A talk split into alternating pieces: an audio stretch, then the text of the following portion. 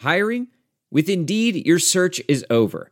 If you need to hire, you need Indeed. Indeed is your matching and hiring platform with over 350 million global monthly visitors, according to Indeed data, and a matching engine that helps you find quality candidates fast.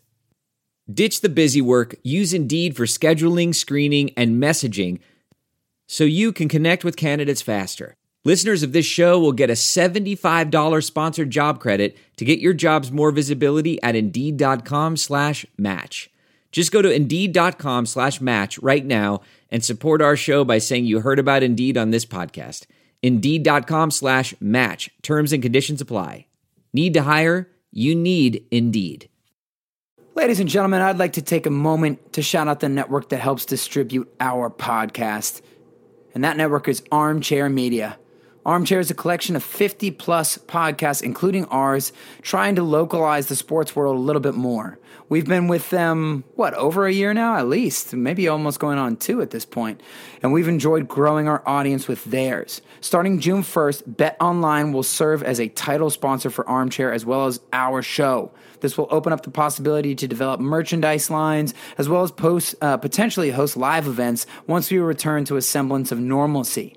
In addition to Bet Online coming aboard, Armchair will now serve as the host network for the world's largest skateboarding podcast, The Nine Club.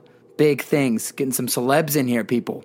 Hosted by professional skaters Chris Roberts and Kelly Hart, The Nine Club talks every week with the biggest names in skating. They're on social media at The Nine Club. To see more, search Armchair Media whenever you get your pods and wherever you get your pods. Also, check us out on Armchair's website, armchairmedianetwork.com, and their social channels at Armchair. Armchair Media. Go Steelers! Those who can. Say go Steelers!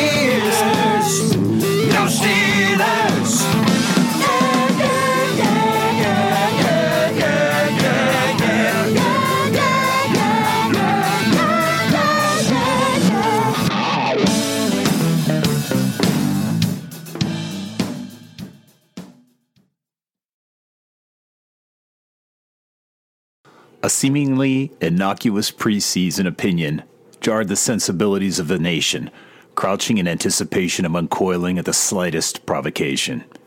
The tension, born of our preternatural confinement, needs little to release the kinetic energy of a thousand suns at any national commentator who deigns to judge harshly those who play under the banner of the black and gold.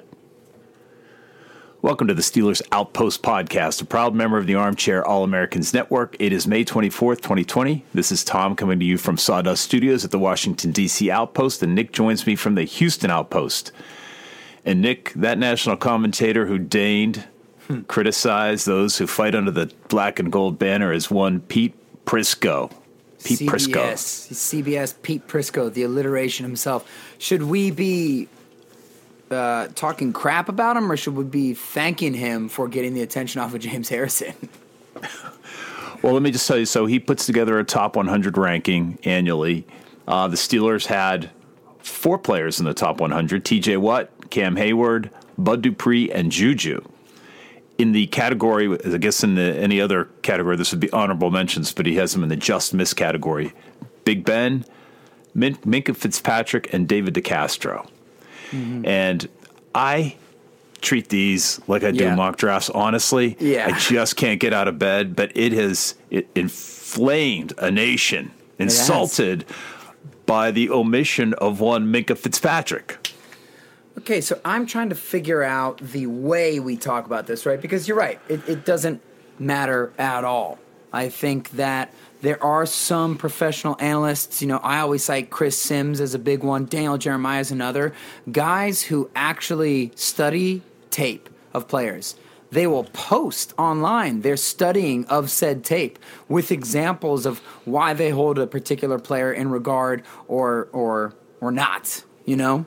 Um, and then there are some other people who, who claim they watch the tape, like Pete Prisco. But here's my stance: if you're not Brian Baldinger, right, and you're over 55, I, I just don't believe you. I don't believe that you watch the tape. I believe that you watch maybe three games max, which, by the way, is a rumor that this guy only watched three games of Minkah Fitzpatrick. But uh, and then there's another rumor going around saying that Pete Prisco just forgot to put him on the list. and so now he's doubling down on his take just to sort of justify it or whatever. But either way, you can kind of sort the the real deal analysts from you know this type of thing pretty easily. Let's so. But I think there's cool conversational uh, pieces to talk about. I don't think it's an argument that Minkah Fitzpatrick is a top 100 player. I mean, I think Alex Kozora put a tweet out. Let me grab it. Like a couple weeks ago, saying if you look over the last eight weeks of the season, let's see. Boom, here it is. After recording four interceptions in six games, Minkah Fitzpatrick was targeted just twice over the final eight weeks of the season. Offen- offenses simply stopped throwing the ball anywhere near him. That's the definition of a no fly zone. What a trade by Kevin Colbert. And in addition, if you take those comments, which is, again, from a guy who watches every single snap multiple times, uh, it's a pretty easy stat to track that way. Um, you also look at Minkah's comments after the season, where he said basically the same thing like, hey, I know when I was in Miami, I didn't want to move around as much, but that was more because they were playing me out of position. Now that I've got my feet under me as a free safety in Pittsburgh, I really want to move around the field more in my second year because just offenses won't throw at me. So that only happens to the best players in the game. Um, I know that looking at the Steelers' statistical transformations before he got in to after he got in, it's like it's not just one to one, right? I mean, the Steelers also probably got better the more games they played, and uh, they didn't have to play the Patriots and stuff like that. But what do you have any specific opinions of him uh, leaving off Mink? I mean, it's like it's not even a discussion, is it? So my opinion is Minkah's kind of Troy like. And even though it's a small sample size, I think he's had a profound effect on the Steelers' defensive performance. And yeah, some of the younger guys, like Devin Bush, let's say, started getting his sea legs. But generally, everybody else had been on the field. So I think the difference maker was Minkah. And it was a huge Yeah. difference between before and after him arriving at the Steelers. Yeah, and I, I do think some of that is like, listen, I, I I almost don't even care who the Steelers have on their team when they play the Patriots nine times out of ten, they just get out coached to the moon, you know. So them playing the Patriots in the first game is going to ruin some of their defensive statistics, let alone their confidence in themselves. And then they played Russell Wilson, who's just the one unstoppable one man band. So before he came in, what that was the only two games. Then he his first game was against San Francisco, right? So even then, it's kind of like, uh, you know, they played two pretty insane teams in the first uh, two games of the season. But you're right. I mean, the difference is just too gigantic to, to understate. And I know what you mean when you say Troy like. It's like we're not saying he he plays like Troy. They play very different positions in terms of like um, Troy, uh, like Minkah being more of a finesse guy, more of a free safety type, and Troy being a in the box type of guy. But it was insane during those Troy years how the defense would dip when he wasn't in there. My and even look at the Steelers. Uh, Prisco did include like he put Juju on there, and I love Juju, and I think that he's like and if you look at Juju's season and and think that like, there's national people, or even Nate Burleson, who I really like, are saying, well, the Steelers have to prove that they can have a good offense after Antonio Brown's been gone. And I'm like, what do you. You know that since Antonio Brown's been gone, Ben Roethlisberger's been gone too, right? And James Conner and Juju were injured for majority of the year. And they didn't have Joe Flacco in there. They didn't even have Kyle Allen in there. They had Duck and Mason. So that's really the big reason for Juju's drop off that way. And I think that we've reiterated this a number of times. He's going to have a bounce back season. He's never going to be AB for some of the spoiled Steelers fans out there who expect him to have 120 catches. But even with me saying him being that good, like you can't put it, you couldn't possibly justify him as a top 100 player last year. I mean, he was kind of a non factor. Well the the title of this this list is top 100 of 2020 and the fact that he listed ben on there as a an almost just missed Right. means i think he's looking forward to the coming season. I'm not apologizing for him but i think if you're looking forward that's why those guys are on the on the list. And and same with bud. Okay, well, well, then if you take it that way, if he's projecting forward, which I didn't realize, and you can't watch the tape of Minkah Fitzpatrick and realize he's a top player in the NFL, then it doesn't say anything to me about his eh, like eh, ability to scout or anything. It just exposes him as a fraud, as somebody who doesn't do the work or doesn't even know how to scout at all, or who doesn't have a department that's scouting for him. Because you, there's no way you're going to find another person who works in the NFL that's going to agree with that take. So how do these guys get airtime? But they've got to do something. I mean, look, don't don't you think Prisco's numbers are, are going through the roof, and just any publicity is better than no publicity? For sure. I mean, he's getting so much. Let's go back to your original question: Does this help or hurt, or is it neutral for the Steelers? It helps. We know that the Steelers are way better when they're under the radar, and this is just one of those years where they're the most under, like ultimate under the radar team, and it's justified because the Ravens are incredible. I mean, they are stacked. This is to me is this is the best Ravens team I've, the most scary Ravens team I've seen, uh, you know, since that crazy initial uh, Super Bowl team. And even that team, you thought like oh, the offense is so bad, it has to end at some point, right? Th- There's so much balance on this Ravens team. They're so young, and there's a lot of talent. So of course they're getting a lot of hype. They have the MVP on their team. The Browns. We all know that they're going to be the Browns at the end of the day, but still, the, the talent that they've amassed is pretty outrageous as well. And Joe Burrow joining a more talented than you would think Cincinnati team. And of course, just his fame is making a lot of people talk about the people around the Steelers. And then just the fact that there's such a question mark with Ben, uh, hoping that his elbow heals. And then with the receivers, who people who watch the receivers in Pittsburgh, I think we're all pretty confident in Diontae, Juju, and Washington. But if you if you're not a Steelers fan, like there's really no way that you would know about those guys just yet right? So there's so many question marks about the Steelers. So I understand that they're under the radar. Now you're going to take maybe their, you know, second best player after T.J. Watt and call him a bum. Which, by the way, Cam Heyward was defending him on Pete Prisco's Twitter thread. So you've made Cam Heyward mad now. Thank you. Uh, it's this is honestly good for the Steelers. We saw it with the Killer Bees era when they were too hyped up they don't get it done. But when they're playing the underdog, eh, we got them right where we want them. Well, I honestly don't think it matters. It's obviously it's it's bulletin board material for national commentators, not another team. I think it's better for for Baltimore to get all the attention, Yeah. and us to s- silently show up and just be the silent killer. Because, by the way, Baltimore is great, but I don't think they're that much better than the Steelers. I don't even know if I think their roster is better. I think they're pretty even.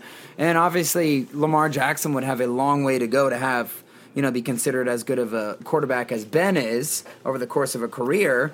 But right now, he's the MVP of football. I mean, so he's just such a big factor for them. So maybe I'll give them the edge in that uh, category. But you look everywhere else, the secondaries, they're they're comparable. The the Ravens have some big name guys in the secondary. There's misconceptions about Earl Thomas. Like this isn't four years ago. This isn't Earl Thomas anymore. This is like late career Earl Thomas, right? But then they also have Marcus Peters, who Steelers fans know. I mean, he's considered a top corner, but whenever he plays the Steelers, he gives up an 80 yard touchdown, so he's not ultimately concerning for me. Humphrey's their cornerback, legit superstar. But then we got Minkah Fitzpatrick, Haden, old man Haden, and, and Nelson's. That's comparable. Linebackers are pretty comparable at this point. Defensive line, the Steelers have more stars with Tuitt and Heyward, but the Ravens definitely have more depth. So you're sort of getting a wash there. And you've already looked, okay, the defenses are pretty even. Now at offense, if Ben can return to his form, you're going to give the edge to Lamar, but not by a ton. Steelers receivers are better.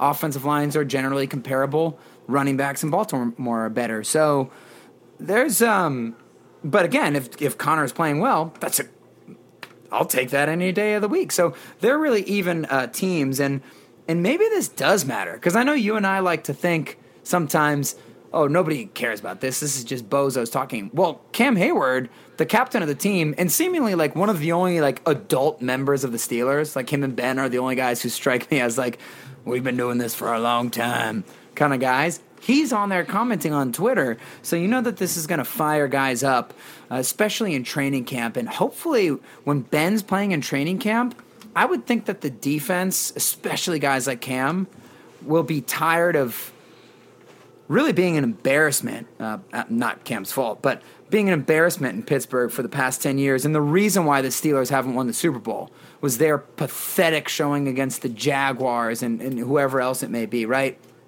Um, and so I think they'll be psyched to get in training camp and show the Steelers offense that, hey, we're the top dogs in town. And then seeing Ben out there raising the level of practice, it's going to raise the competition. It's also going to inspire the defensive players who have all tweeted, you know, hype videos when when Ben returned and stuff like that. So I actually do think they will use this kind of stuff as motivation. Minkah Fitzpatrick retweeted Pete Prisco and basically said like, "Yeah, that's not right, but thanks for the motivation."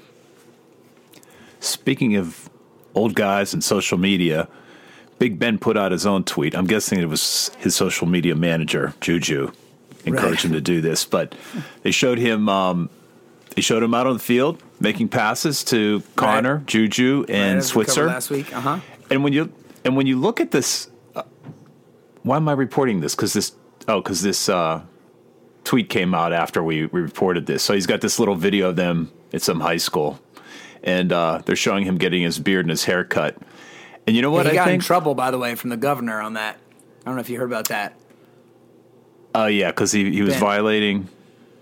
Yeah, the the, um, the quarantine rules, but the barber came out and said that it was a private uh, house call and they were wearing masks, and uh, it's Ben Roethlisberger, so just shut up. Ben certainly wasn't wearing a mask. But when you look at this video, you wonder if the, the purpose of that beard was to make sure his elbow was all the way out because he couldn't bring it in close. Watching him throw this with this mountain man beard on is is hysterical. It's pretty cool. But here's the problem. By the way, I'm looking at it. I'm seeing the barbers in the mirror. I don't see no masks. yeah, well, I don't really Anyways. care. I just think it's funny. I, I will encourage to the audience wear the damn mask if you can because it's not just about you there's you know you can be asymptomatic and you can go give it to somebody else like all the members of my band who we are having rehearsals now for a couple gigs that have popped up and they have obeyed no uh, social distancing for any point of the quarantine and i will be the one to get sick. So just wear the damn mask.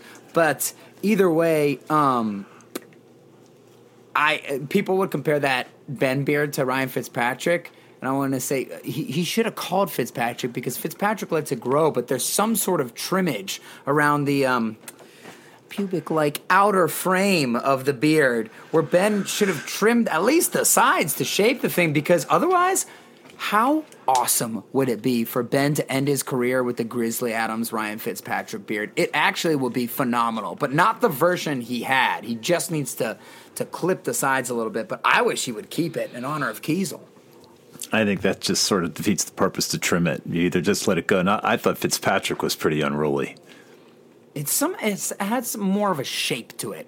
This is where we're at in the uh, in the off season, by the way. I have a better question. So Beard shape analysis. Joe Flacco gets picked up by the Joe New York Jets as a backup quarterback. Yes, I think that that was a smart move, and I think it leads to another uh, talking point for us with our, our backup QB situation. So there's a couple different facets to this. Number one, it's interesting to see that a team picks up a veteran like Joe Flacco, even though they have Sam Darnold. But if you remember, Sam Darnold uh, caught mono from making out with too many hotties in New York last year, and it sort of tanked the Jets' season. So Adam Gase is making a smart move, in my opinion, bringing a guy in who, if Darnold gets hurt again, this season won't be tanked. You got a guy who can go in and win some games for you.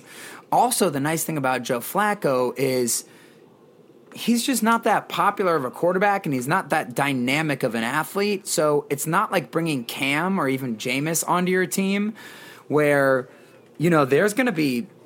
You know, I think Sam Darnold has great potential as an NFL quarterback. He might just be screwed based on the complete lack of roster construction in New York. But to me, he's kind of a Tony Romo type which is to say, I think Tony Romo actually has a lot of similarities to Ben, like a small version of Ben, in which they're guys that are great scrambling behind the line, line of scrimmage, buying time and making big throws downfield. They're not like runners, but they buy time and they're very creative that way. I think Darnold is like that. But if you had Cam Newton or Jameis Winston, I mean, both of those guys when they walk on the field, I mean, especially Cam Newton. I mean, he's LeBron James. He's like a god and and then his arm's going to be better than Sam's. Same with Winston. You could have a weird little quarterback controversy there if you bring one of those guys in. With Flacco, yeah, his arm's better, but he's not the most exciting guy in the world. He's like uh, similar to getting like a Case Keenum or a Teddy Bridgewater, guys who can be starters, but they're not going to disrupt the balance of your team. And I liked that move for the Jets. And I think the Jets made it because Gase knows he's going to get fired if they suck again this year or next year, right? The Steelers are kind of constantly the subject of these quarterback talks with Cam Newton still being out and Jameis obviously got picked up by the Saints, but I know Steelers fans get mad when rumors about those guys going to the Steelers were, were percolating, but I mostly because of the salary cap issue, right? Like nobody knew Jameis was going to sign for a million dollars, and that's what we said too. Like, listen, it would be nice to have Jameis, but there's no way you're going to be able to sign him for that. And I honestly don't know if he would have signed for that in Pittsburgh. Uh, maybe that was a New Orleans thing with Sean Payton. But I digress. So it was annoying seeing people sort of mock Cam and Jameis to the Steelers because it seemed like they didn't have any knowledge of the Steelers cap situation. But from a strategy point, it makes a lot of sense. I mean, the Steelers went eight and six with Rudolph and Duck last year. They're in the Super Bowl window. You would like to get a guy who can come in there and win three or four games for Ben if he misses some time. Now, hey, maybe that is Rudolph and Duck, but I don't think those are guys who go in and win games. I think the the Steelers have sort of won in spite of those guys. In addition to that, we know it's Ben's like last two years. So the thing that's interesting about Jameis more than more than Cam. I mean, I, listen, I know most people just don't even want to touch Jameis because he throws an interception every other pass, but I, I get the the theory of like he'll still be in his physical prime when Ben leaves, so you could have a good backup for Ben and then have a your next starter or a good bridge guy if you still have the team together.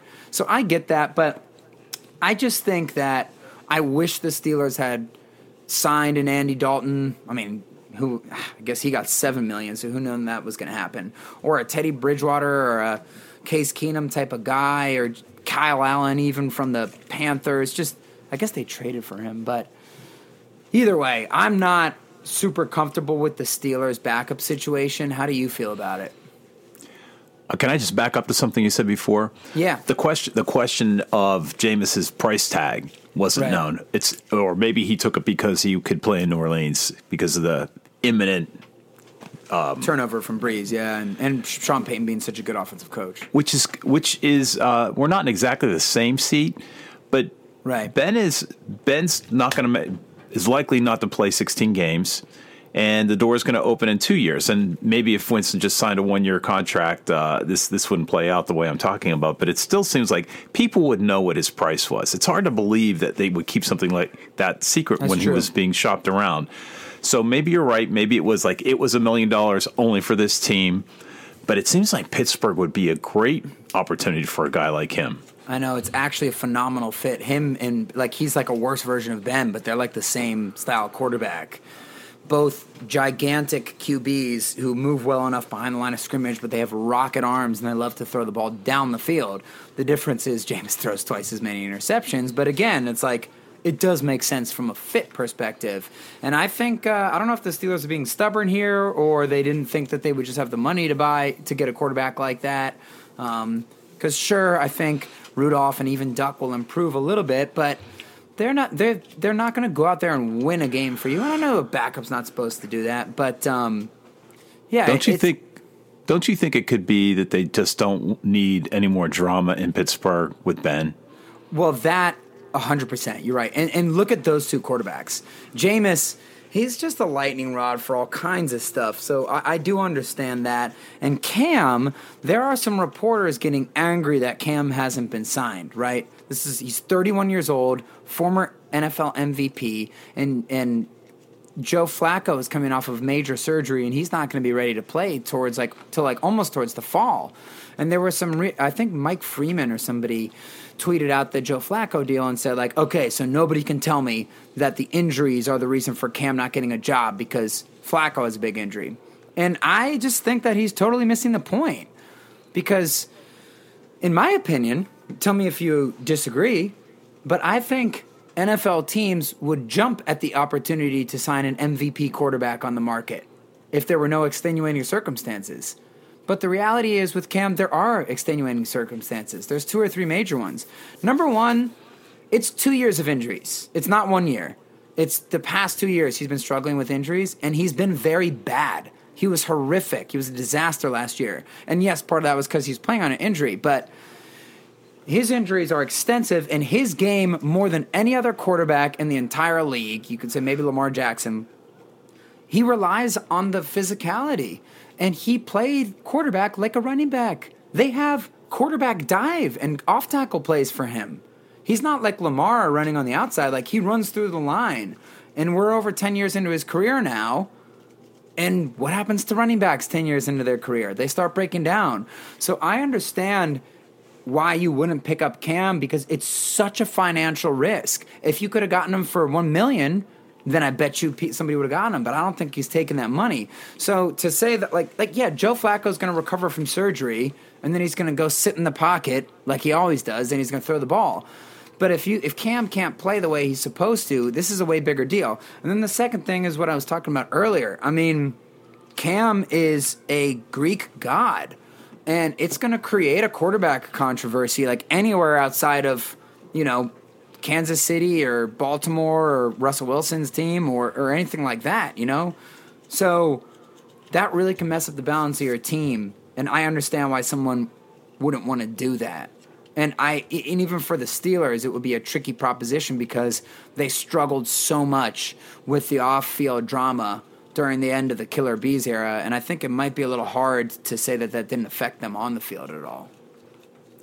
You know, the answer to their question though is yeah, I'd like another Ben backing Ben up. It's Yeah. it's impossible for it's impossible for several reasons. I mean, we have to accept the situation as it is, right? You couldn't get a veteran that you could afford. You couldn't get a veteran that would fit in.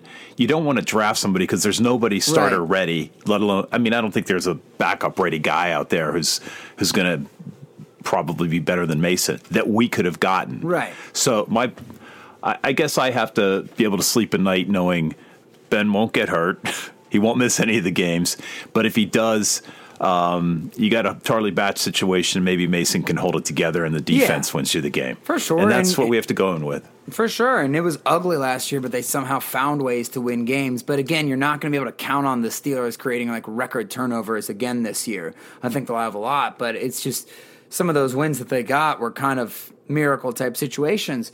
But I guess I here's the final thoughts there. I agree with you. Like, what, did people want a Ben backing up Ben? Like that's only happened like tw- like three times ever. It's like Montana, Young, Favre, Rodgers, and then Luck after Peyton Manning. But my thing is more related to the fact that if you're a team in the Super Bowl window, you should go the Eagles route or the Saints route. You know, last year the Saints won four games in a row or five with Teddy Bridgewater. They had a guy ready and they prioritized, they spent some money to bring him in.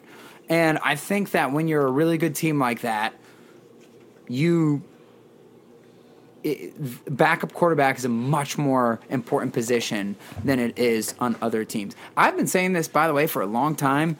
The Steelers got to look maybe next year at Josh Rosen to see if there's something there trade wise. I'm not even saying as a starter, but just as a hey, this was a you know top 15 pick guy who's going to sell for nothing on the market now. You might as well bring him in for the competition post Ben, but that makes that wouldn't have made sense this year, really. I'm not disagreeing with you. I'm just trying to figure out No, why they did what they did. When you think about the money situation, maybe did Yeah. they back themselves in a corner, or did they they knew what they were getting when they spent the money they did, and maybe it was we're just going to have this unbelievable defense, and that's where they invested the money because they know they can get wide receivers in the sixth round who can start within a year. That's right. Hey, so the Steelers, uh, paying a little homage to the pandemic, have started selling season tickets, but they're holding back 50% of their inventory. And I'm doing the math, and I'm imagining somebody in every other seat, and that's not six feet, is it? Yeah. Not Let alone coming through the tunnel. Yeah, so is that the plan? It's like 50% occupancy? Or if you're a creative enough team, do you make like shapes? Is it like the Pittsburgh skyline shape or like the Steelers emblem in the in the crowd? That could be kind of cool. What do you mean? Like, well, you're gonna have to space the fans out, so you might as well put them in like a cool shape, so that we're watching on on TV. Ah. It looks like they're making like the Pittsburgh skyline in the stands. Oh, I thought they were going to put up blow up dolls in every other seat as a shield against your your neighboring coronavirus How, carrier. how crazy would that be if they put up sh- actual shields? yeah. Those would go down by the third quarter. So we were talking about Cam, and there's this illusion that he's being um, intentionally held back. But I think there's a, a more uh, more applicable Newton? situation. Cam Newton, yeah. Yeah, yeah. And we're talking about changes to the Rooney Rule, Right. and there was something called, I guess they're calling it the Bieniemy Amendment that wasn't adopted, but the uh, NFL has ratcheted up the Rooney Rule by increasing the number of minority candidates you have to interview as a head coach. Also, I think as a coordinator too, right? yeah, coordinator, head coach, and then at least one for several other positions. And I think they've Front office. added women have to be um, interviewed for some of these positions as well. And when you read this article I read by John Feinstein in the Washington Post this weekend, it, it was ridiculous. This whole thing has been honored in the breach rather than in practical sense where, you know, just they were going through the motions. And it's insane to think what was like how many guys were how many minority coaches were there last year? This the statistic was Uh, I mean, six percent than of the like league's like six percent of the league's coaches, including assistants, were African American. Yeah, it's a it's a number that's way too low. And so what goes into that? I think I'm sure there's there of course you can't you know it's dangerous to call everything racist and it's also dangerous to just blindly assume that there's no racism uh, playing a factor so i'm sure there's some of that but it does seem more like the the boys club type of thing where there's so much nepotism like it's rampant in the NFL and then beyond the nepotism when you look at the people kind of moving up the ranks you even look at two of the best young coaches McVay and um, Shanahan both had like dads coaching and got them their first jobs and stuff like that. And, and they deserved it. But just to even get your foot in the door is tough that way. And then what happens is the same group of coaches kind of get recycled. And, and, and like Adam Gase, how has he gotten three head coaching jobs? But then he's going to go grab the guys that he's worked with before. So it's this sort of incestuous circle. And I think that it's just hard to crack that circle. Now, it's insanity considering the percentage of players that are African American. Like, it just does not make any sense that the coaches in front office um, don't have that type of representation because there's probably stars all over the place that are not being uncovered as, as head coaching candidates. And thank God the Steelers were able to uncover Tomlin when they did. But um, yeah, so I think it's kind of a combination of all those things. It's just hard to break into the circle in general since it's such really a, a small group, and people just like to go with what they're familiar with. In turn, and I, and by familiar with, I'm like they hire people they personally know or that they've worked with already. And if all the people are working are white, then that's the, the that's the pool of people you know already. So they're making some valiant um, attempts to figure this out, but it's complex. I don't know how you how you do it because obviously they shot down the rule probably wisely of enticing teams, rewarding them with draft picks in uh, in exchange for hiring people of color. Uh, Tony Dungy was a big was the big kind of reason why they didn't pass that rule because he said it would put coaches of color in odd positions when they walked into the building because they might deserve the job, but they could be wondering, hey, do people think I'm just here because we're getting a free draft pick? And you're almost undermining them before they even walk in the door. Hey, so for all those reasons, uh, I agree that's going on. One thing you have to be careful about, though, is just because the preponderance of the players in the NFL are African American doesn't mean they're necessarily get a foot up as a coach. When you think about coaches, how many of them actually played the NFL, at least for any substantial time? Many of them start right out of college doing grunt work, and they have years of experience by the time a good NFL player could even emerges as a, from a player to be available.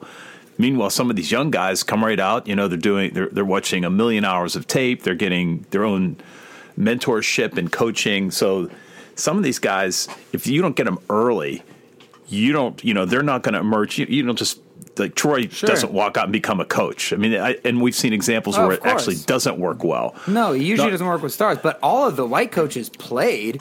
They just sucked. they just played at smaller colleges. Um, Shanahan. Yeah, he was Chris Simms wide receiver at the University of Texas. He's like the sixth wide Oh. receiver on the team. No, I meant NFL players. Um, well, you even Where look they lose at time.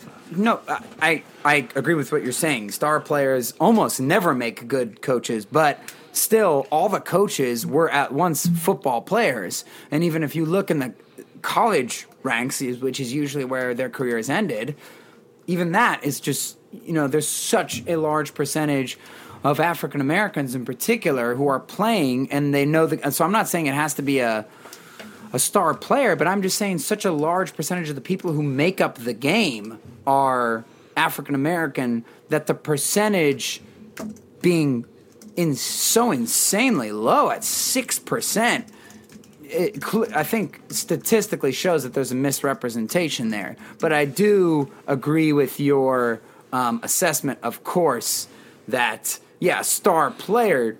Actually, I think a star player like almost never makes a great coach. It's sort of like we even talk about this in music teaching as well, where it's like if you're s- such a stud, a lot of the fundamentals and a lot of the ability to play the game they just come naturally to you. You can't explain it. Like, yeah, when um, the guy gets in your way in the lane, you just jump over him. You you just dunk on him. That's usually a good strategy. Just go ahead and do that. Like, but I can't do that.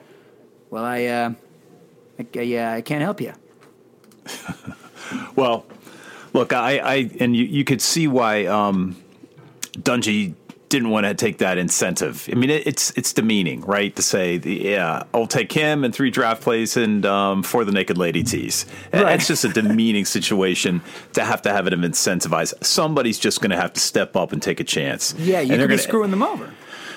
Sure, you just need some critical mass. So, as you said, the boys that the old boys network includes you know more diversification of the people who are in the coaching ranks. So, Yeah, yeah, that's all I want to see. Is is just um, because honestly, that's what the teams should want is finding the Sean McVays, and and there's just a big. And what I'm saying is there's just a big pool of a crazy huge people of. Uh, a crazy huge pool of people, excuse me, that are not even being examined. And uh, look at Mike Tomlin. I mean, he was such a random hire when they made him. And I know some people want to hate on Tomlin, but it's just hard to argue against the fact of him being a good coach. And if you hate on Tomlin, I'd like you to say, well, well, show me the other coach that's not Bill Belichick. You can't name Bill Bel- Belichick. There's not one. You could say Sean Payton, like he went eight and eight for like four years in a row. He couldn't make a top 25 defense for 10 years and wasted the prime of Drew Brees' career not being able to put a defense together. So pick whoever you want,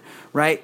But um, you know, hiring somebody like Mike Tomlin, who came from the Tony Dungy tree. By the way, Tony Dungy's just responsible for so much of this. Great Steeler. And by the way, he still identifies as a Steeler. Sometimes I catch him saying we when he talks about the Steelers. I love it. It's, it's beautiful. But so many of those coaches from his uh, Tampa Bay coaching tree, which is where Mike Tomlin was, uh, there were a couple other guys. I forget some of the main. Uh, like African American head coaches, but t- yeah, Tony Dungy is just um, he's so damn wise, that guy. But yeah, again, even Sean McVay, who would have taken a risk on a tight ends coach from Washington as the coach for the Rams, and then that guy revolutionizes the offense for a little bit, gets them to a Super Bowl, and uh, you just are missing out on people by rehiring Pat Shurmur and Mike McCarthy all the time. all right, a lot more to talk about than I would have thought this week. So, thanks for those national commentators and their polls. So visit us on our website at www.steelersoutpost.com. Check us out on Instagram at Steelers Outpost. Hit us up on Twitter at Steelers Outpost or shoot us an email at steelersoutpost at gmail.com. Thanks for listening. Until next week, go Steelers. Okay, bye bye.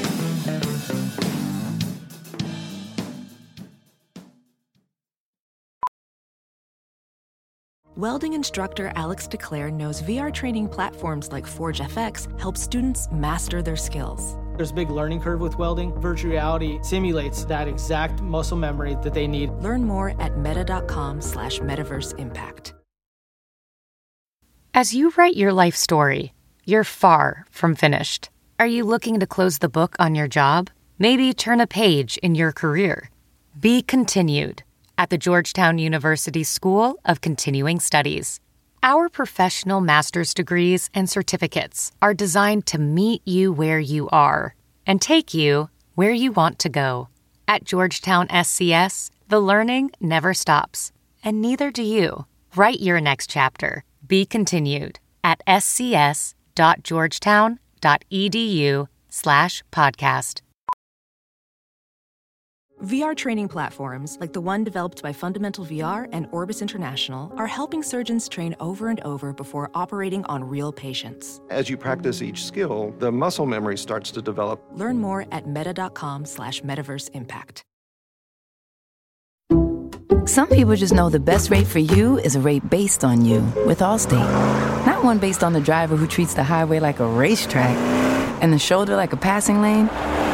Why pay a rate based on anyone else? Get one based on you with DriveWise from Allstate. Not available in Alaska or California, subject to terms and conditions. Rates are determined by several factors, which vary by state. In some states, participation in DriveWise allows Allstate to use your driving data for purposes of rating. While in some states, your rate could increase with high risk driving, generally, safer drivers will save with DriveWise. Allstate Fire and Casualty Insurance Company and affiliates, Northbrook, Illinois.